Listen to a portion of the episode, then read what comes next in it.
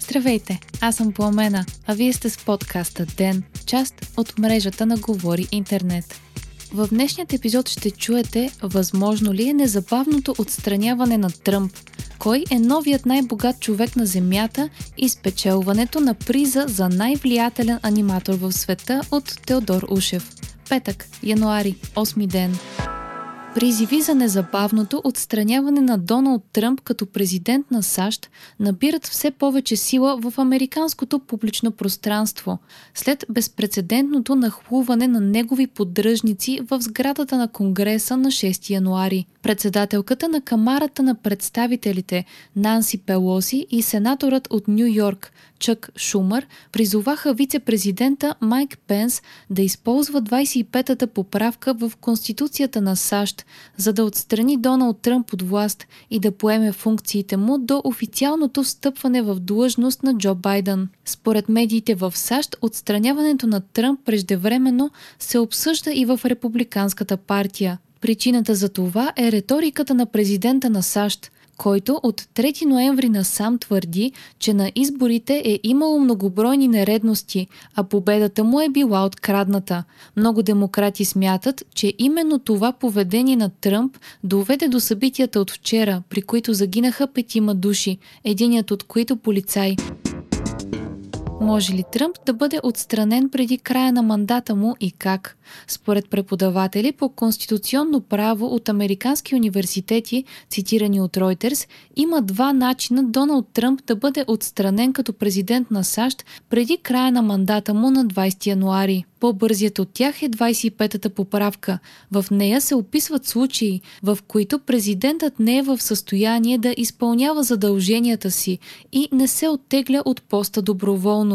Според юристи става въпрос за случаи, в които президентът е физически или психически възпрепятстван, или в които той е опасен в ролята си на държавен глава. 25-та поправка може да бъде задействана, ако вице-президентът Майк Пенс и мнозинството от министрите на Тръмп декларират, че президентът не е в състояние да изпълнява задълженията си и го отстранят. Втората процедура, с която Доналд Тръмп може да бъде отстранен е чрез импичмент. Тогава Камерата на представителите трябва да повдигне обвинение срещу президента, като по време на съдебен процес. Необходимо е обикновено мнозинство за повдигане на обвинението и мнозинство от две трети, за да бъде отстранен президентът.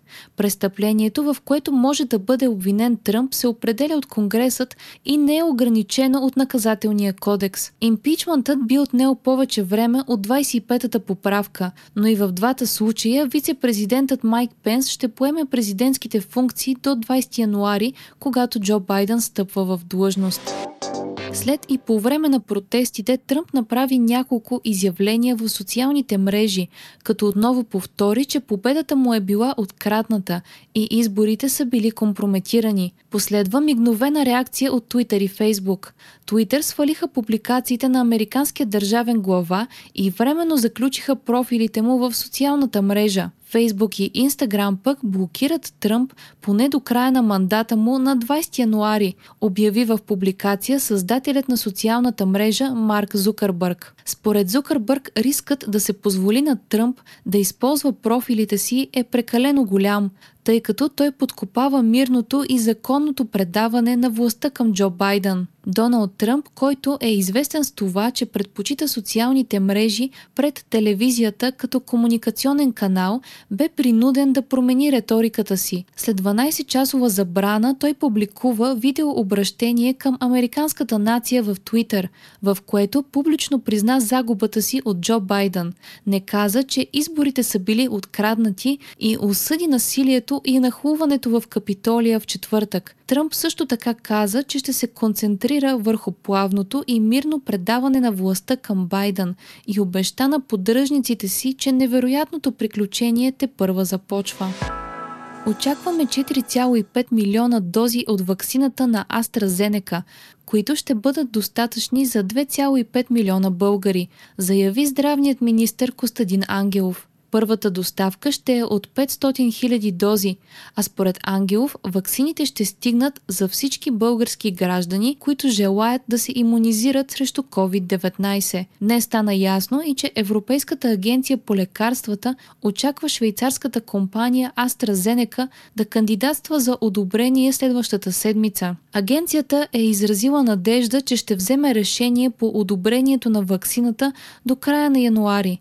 Освен от тази, България очаква общо 1 милион дози от ваксината на Pfizer и общо 500 хиляди дози от тази на Модерна. Председателят на Европейската комисия Урсула фон дер Лайен пък обяви, че Европейският съюз е осигурил още 300 милиона дози от ваксината на Pfizer и BioNTech.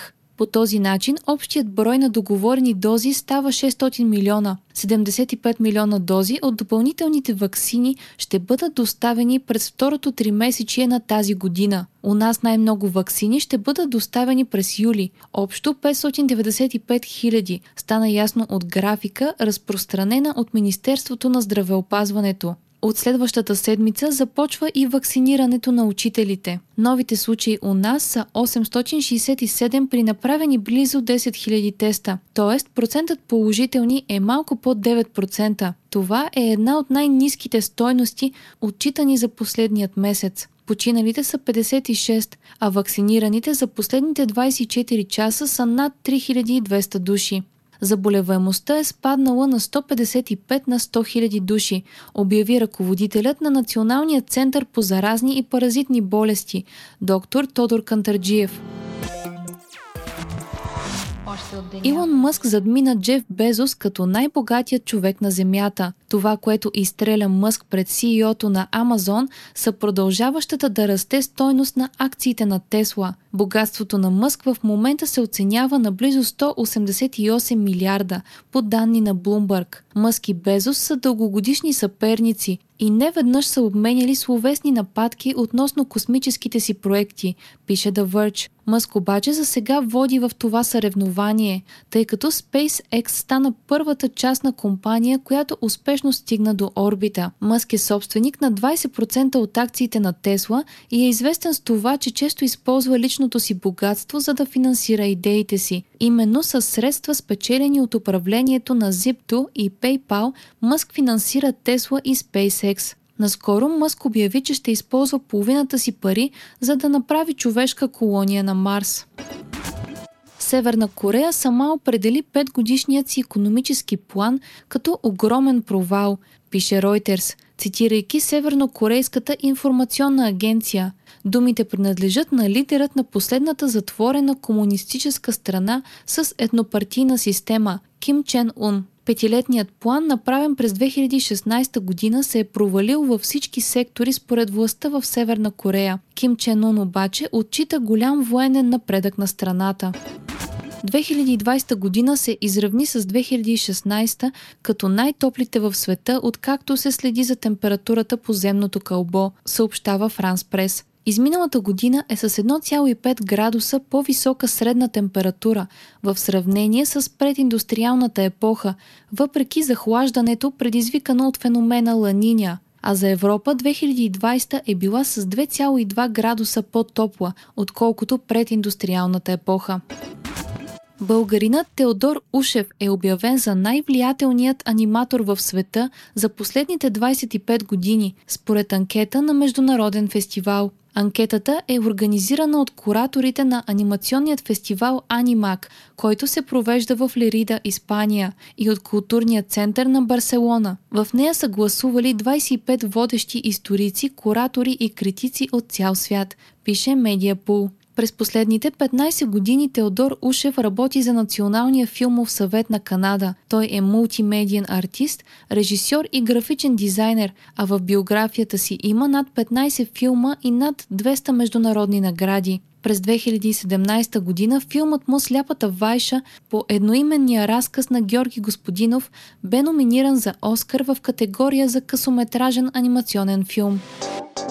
Вие слушахте подкаста Ден, част от мрежата на Говори Интернет. Епизода водих аз, Пламена Крумова. Главен редактор на Ден е Димитър Панайотов. Аудиомонтажа направи Антон Велев. Ден е независима медия, която разчита на вас, слушателите си. Ако искате да ни подкрепите, направете го, ставайки наш патрон в patreon.com Говори интернет, избирайки опцията Денник. Срещу 5 долара на месец ни помагате да станем по-добри, да продължаваме да съществуваме и получавате достъп до нас и до цялата общност на Говори Интернет в Дискорд. Ако искате да не изпускате епизод на ден, не забравяйте да се абонирате в Spotify, Apple iTunes или някое от другите подкаст приложения, които използвате.